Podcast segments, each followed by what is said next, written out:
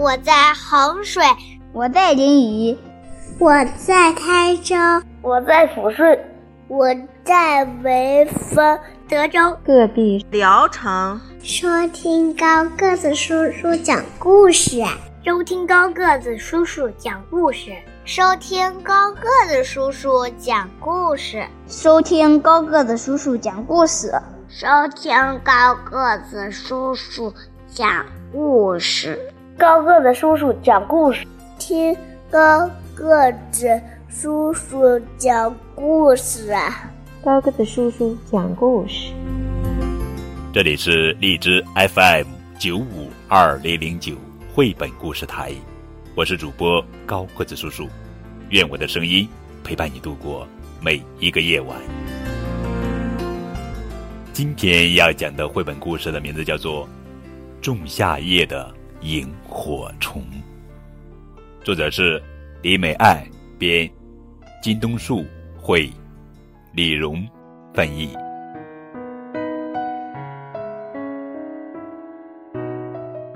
仲夏的夜晚，在一条小溪边，有许许多多的萤火虫，它们每只都闪着幽幽的亮光，在天空中飞来飞去，好像在寻找什么东西似的。一只雌萤火虫一边闪着光，一边飞到了小草的叶子上，停了下来。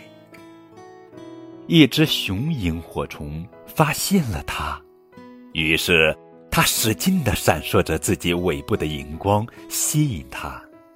这时候，雌萤火虫尾部的荧光也一闪一闪，就好像是在跟雄萤火虫对话。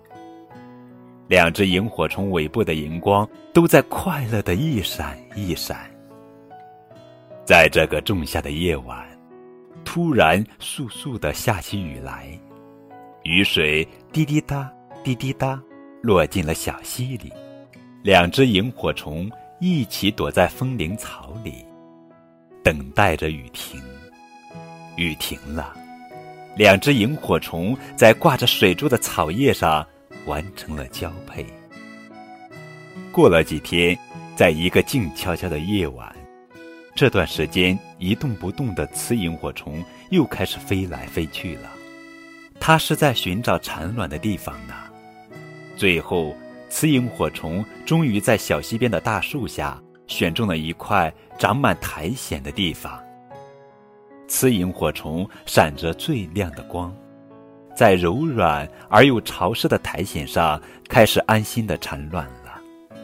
天空中飞来飞去的雌萤火虫看到了它的亮光后，都飞了过来。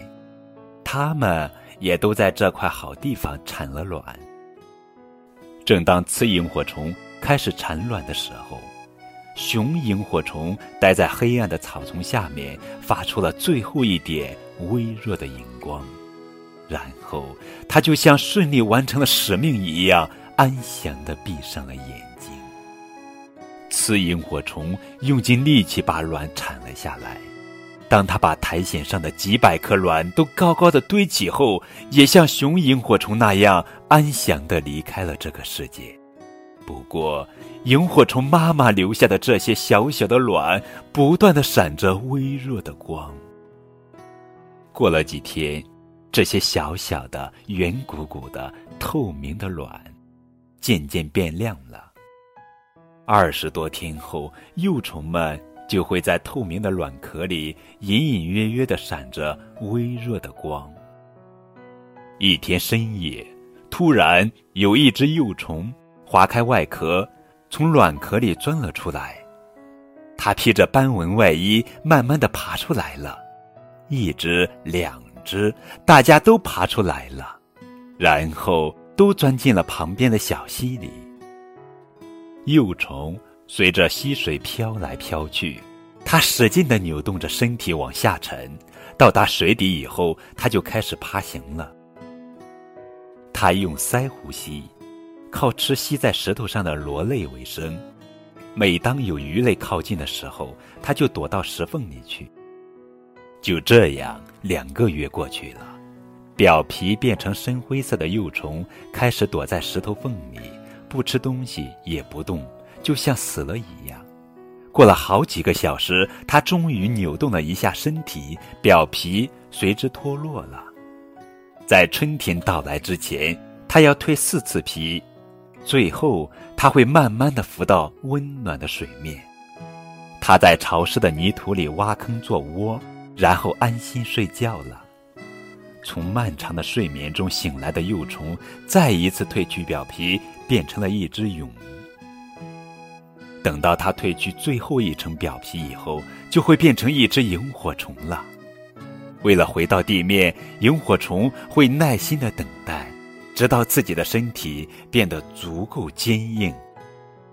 几天以后，在一个宁静晴朗的仲夏夜，萤火虫终于从泥土里出来了。虽然萤火虫妈妈产了好多好多的卵，但是在卵和幼虫的生长过程中，有的被蜘蛛或青蛙吃掉了，有的被鱼儿吃掉了，还有的没能适应初春多变的气候，兄弟姐妹的数量越来越少。不过，还是有不少幼虫最终活了下来，它们蜕变成了漂亮迷人的萤火虫。这些幸运的萤火虫闪着幽幽的光，在仲夏的夜空中越飞越高。这些闪烁着萤火虫如精灵般，让夏夜变得更加璀璨迷人。